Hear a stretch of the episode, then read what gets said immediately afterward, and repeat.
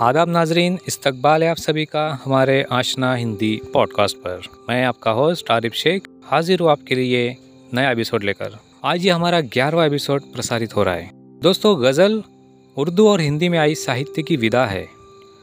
गज़ल जैसी काव्य विधा को हिंदी में लाकर अमीर खुसरो वास्तव में साहित्य की गंगा जमुनी संस्कृति के पुरोधा बन गए।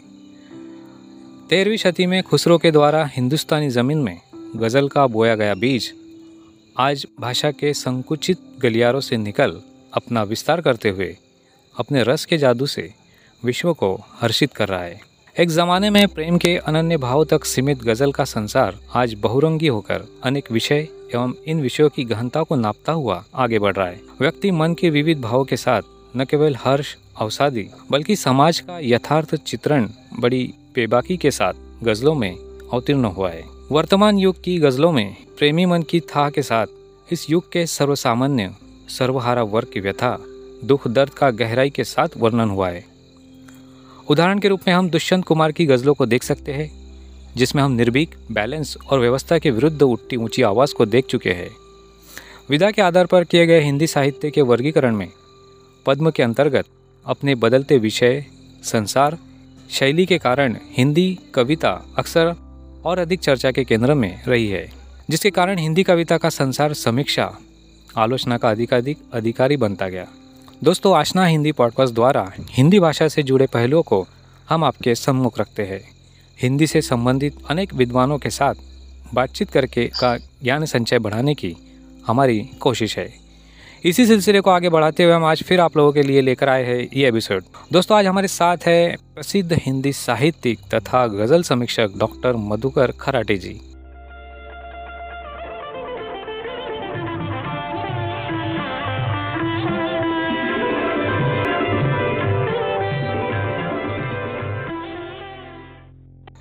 डॉक्टर मधुकर खराटे जी जलगांव ज़िले के बोधवड़ तहसील स्थित कला वाणिज्य एवं विज्ञान महाविद्यालय के हिंदी विभाग प्रमुख रह चुके हैं।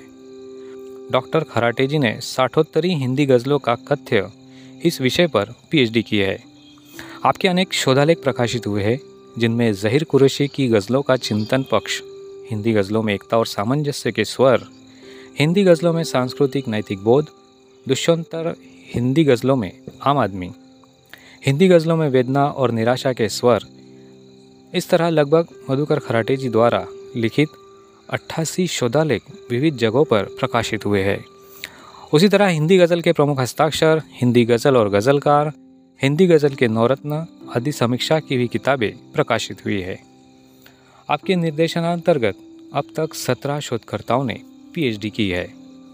आप महाराष्ट्र हिंदी परिषद के सदस्य रह चुके हैं और कवयित्री बहिणाबाई चौधरी उत्तर महाराष्ट्र विश्वविद्यालय के हिंदी अध्ययन मंडल के सदस्य भी रहे हैं। उसी तरह आपका आकाशवाणी के लिए बहुत बड़ा योगदान रहा है। जैसे मराठी संतों का हिंदी में योगदान, आदि वार्ताएँ आकाशवाणी पर प्रसारित हो चुके हैं। तथा आपके द्वारा लिखित अनेक रूपक, सांगीतिक और आपके साक्षात्कार भी जलगांव आकाशवाणी पर प्रकाशित हुए हैं, जिसे प्रख्यात उद्घोषिका डॉक्टर उषा शर्मा जी ने प्रस्तुत किया है। हिंदी गज़लों के लिए आपको महाराष्ट्र राज्य हिंदी साहित्य अकादमी, मुंबई द्वारा गज़लकार जहीर कुरैशी की काव्य दृष्टि इस ग्रंथ हेतु वर्ष 2013 में आचार्य नंद दुलारे वाजपेयी समीक्षा पुरस्कार सहित कई सम्मान मिल चुके हैं। दोस्तों, आशना हिंदी पॉडकास्ट के साक्षात्कार श्रृंखला अंतर्गत डॉक्टर मधुकर खराटे जी से उनके निजी जीवन और गज़ल की दशा दिशा आदि मुद्दों पर आज हम बात करेंगे। तो आइए बातचीत शुरू करते हैं डॉक्टर मधुकर खराटे जी से।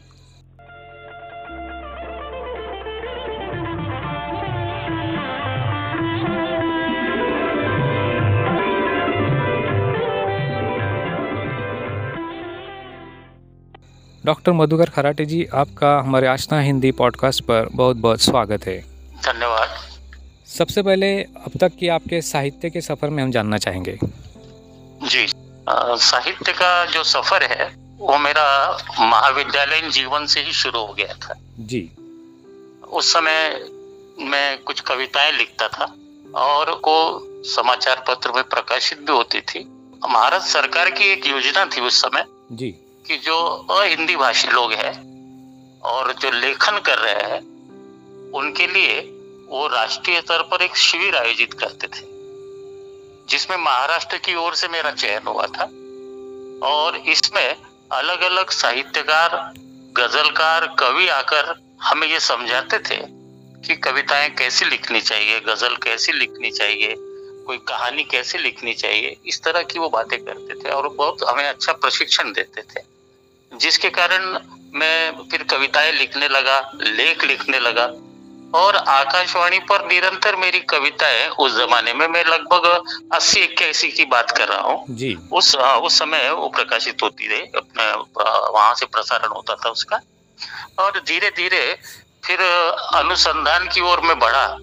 एमए करने के बाद जब मुझे प्राध्यापक की नौकरी लगी तो उस समय मैंने गज़ल विषय जो है अपने एमफिल के लिए चुना। तो वो गज़ल विषय चुनने के बाद मैंने दुष्यंत कुमार की गजलों पर वो अध्ययन किया। उसके बाद जब मैं अनुसंधान कार्य पीएचडी के लिए कर रहा था, उस समय भारत सरकार की एक फेलोशिप मुझे प्राप्त हुई गज़ल का अध्ययन करने के लिए और उसके अंतर्गत अलीगढ़ मुस्लिम यूनिवर्सिटी में मुझे दस दिन के लिए वहाँ गज़ल का अध्ययन करने के लिए केंद्र सरकार ने सुविधा दी। उस समय वहाँ हिंदी विभाग में प्रमुख थे शैलेश जैदी साहब। जैदी साहब ने गज़ल के बारे में मुझे उन्होंने सोचा महाराष्ट्र से आया है कोई लड़का मराठी भाषी और गज़ल का अध्ययन कर रहा है तो उन्होंने थोड़ा मेरा गज़ल के बारे में क्या जानता हूँ ये टटोलना शुरू किया। उन्होंने कहा कि क्या मायने है गज़ल के? मैंने कहा उनसे कि हम्म। प्रेमिका से प्रेमिका प्रेम की बातें करना प्रेम की गुप्तगु करना। जो मैंने शब्दकोश में पढ़ा था वो उनको बताया। उन्होंने मुझे कहा कि कौन कहता है कि प्रेमी प्रेमिका से केवल प्रेम की बातें करता है? वो तीन दुनिया की भी बातें करता है अपने परिवार की भी बातें करता है। हम्म। मेरी आँखें उन्होंने इस तरह से खोली कि गज़ल का दायरा बहुत व्यापक हो चुका है। ये जो आप बात बता रहे हैं वो परंपरागत है कि गज़ल में इश्क की बातें होती है। इस तरह से उन्होंने कहा फिर गज़ल का अध्ययन शुरू किया मैंने तो साथ साथ सब साहित्य की यात्रा चलती रही मेरी वहाँ। और उसके बाद तो फिर स्वतंत्र रूप से लेखन मेरा होता रहा।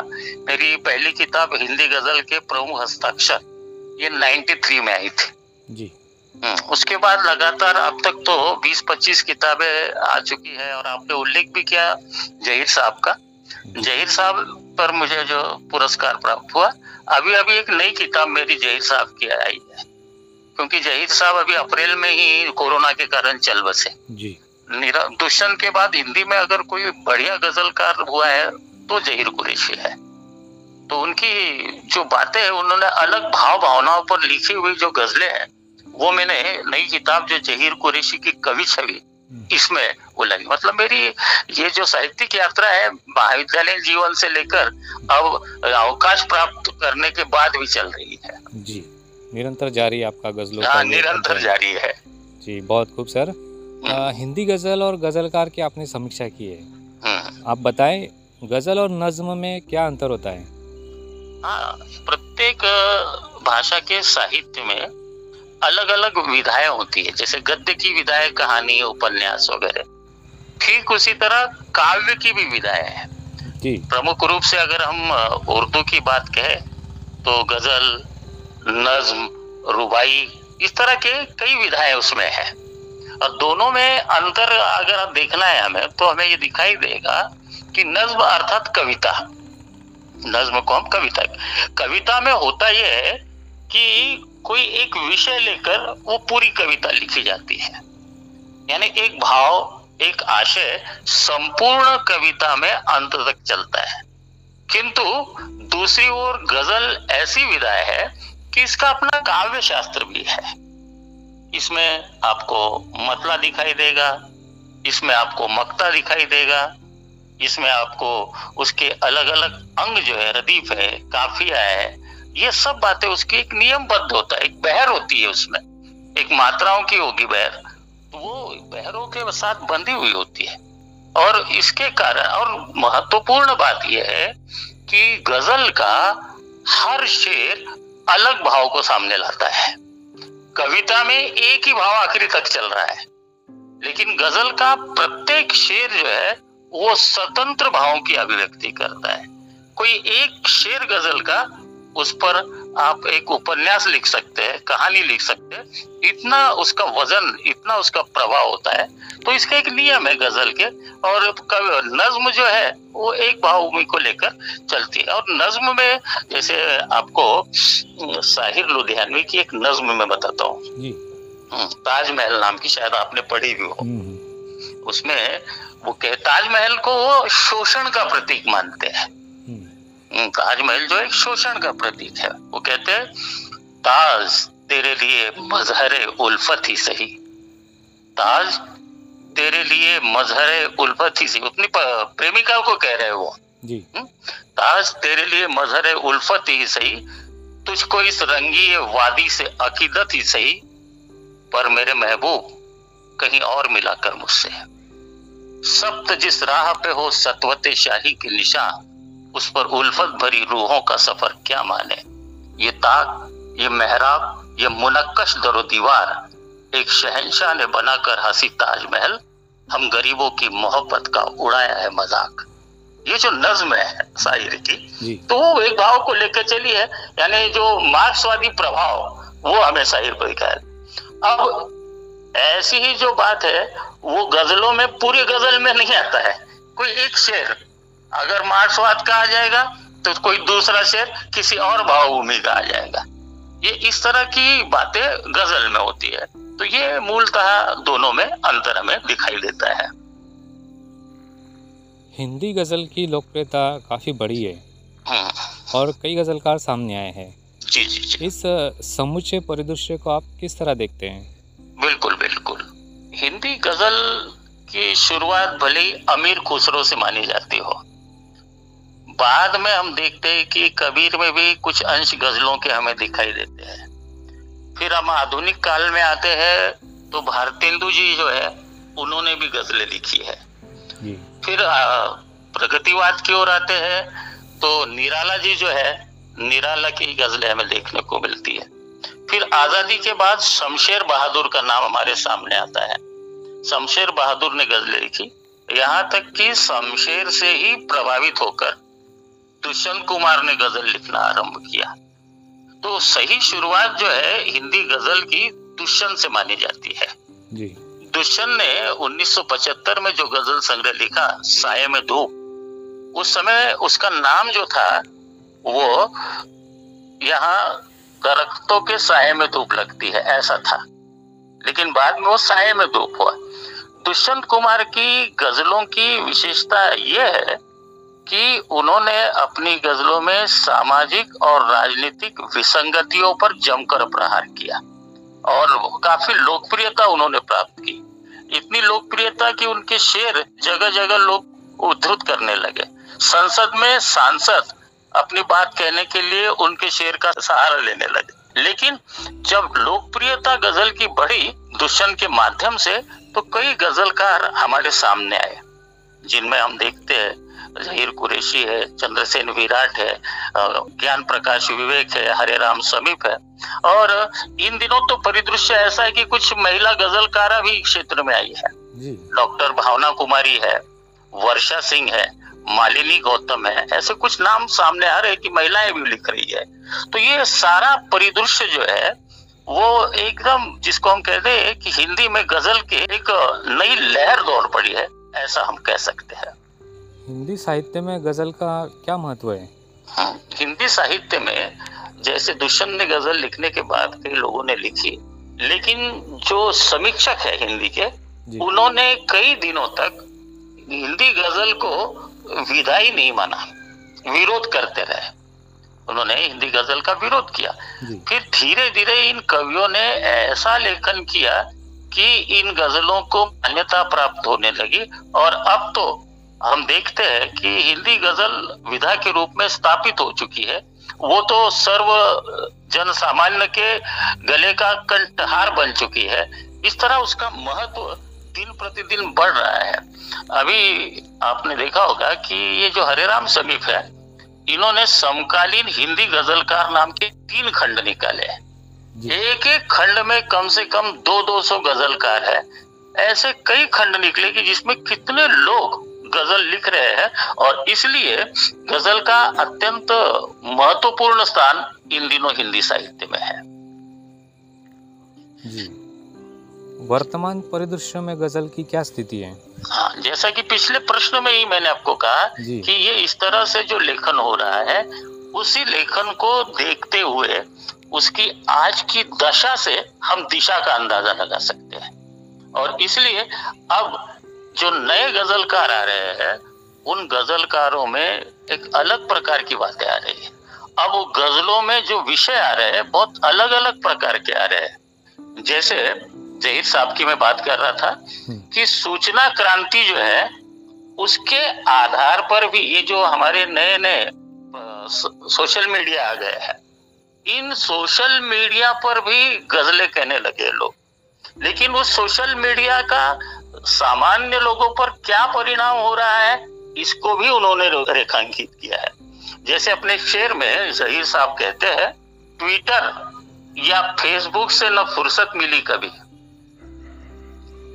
ट्विटर जी। या फेसबुक से न फुर्सत मिली कभी मित्रों से जाके मिलने मिलाने के दिन गए जो। देख पहले लोग एक दूसरे को मिलने जाते थे वो अब वो नहीं जा रहे हैं। वो दिन जो है चले गए क्योंकि सोशल मीडिया में इतने अरे इतना ही नहीं हम फ़ोन पर ही सब कुछ कर रहे हैं शॉर्टकट कर दिया है माता पिता को भी जाकर मिलते नहीं है लोग वो फ़ोन पर ही बात कर लेते ये परिणाम जो है इसको भी वो रेखांकित कर रहे हैं। इतना ही नहीं बड़े बड़े शहरों में जो फ्लाईओवर बन रहे हैं उस फ्लाईओवर के कारण क्या हो रहा है कि जो पहले से मकान है वो नीचे दब गए और फ्लाईओवर ऊपर उठता जा रहा है। जी। तो वो इस आम आदमी की भावनाओं को भी व्यक्त किया जा रहा है गजलों में। तो गजलकार कहता है ऊँची ऊँची इमारतों से घिर गया है मका मेरा। ऊँची ऊँची इमारतों से घिर गया है मका मेरा। लोग मेरे हिस्से का सूरज भी खा गए लोग मेरे हिस्से का सूरज भी खा गए इस तरह की जो ज्वलंत समस्याएँ हैं, इस तरह की जो स्थितियाँ हैं, उन स्थितियों को लेकर गजलकार लिख रहा है और सोच रहा है, उसका चिंतन व्यक्त कर रहा है। इसलिए मैं कहूँगा कि वर्तमान परिदृश्य में गज़ल की जो स्थिति है, उसकी जो संभावना है, वो अनंत संभावनाएँ है और अच्छा लेखन इसमें हो सकता है। बहुत बहुत धन्यवाद, सर। आपने आज अपने विचार हमारे साथ साझा किए। आशना हिंदी पॉडकास्ट की ओर से मैं आपका सहृदय आभार व्यक्त करता हूँ।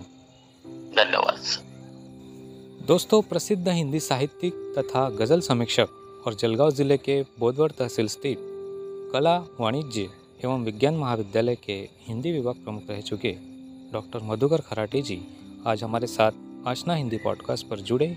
हमसे बातचीत की। दोस्तों बातचीत का यह सिलसिला इसी तरह जारी रहेगा। लेकिन आपको आशना हिंदी पॉडकास्ट का यह एपिसोड कैसा लगा, ज़रूर बताइए। अगली बार फिर मिलेंगे एक नई शख्सियत के साथ। तब तक के लिए अपना ख्याल रखिए, सुरक्षित रहिए। हिंदी साहित्य की खूबसूरत दुनिया से जुड़िए और सुनिए अपनी हिंदी अपने लोगों के साथ। आशना हिंदी पॉडकास्ट। शेयर कीजिए, सुनते रहिए आशना हिंदी पॉडकास्ट। शुक्रिया।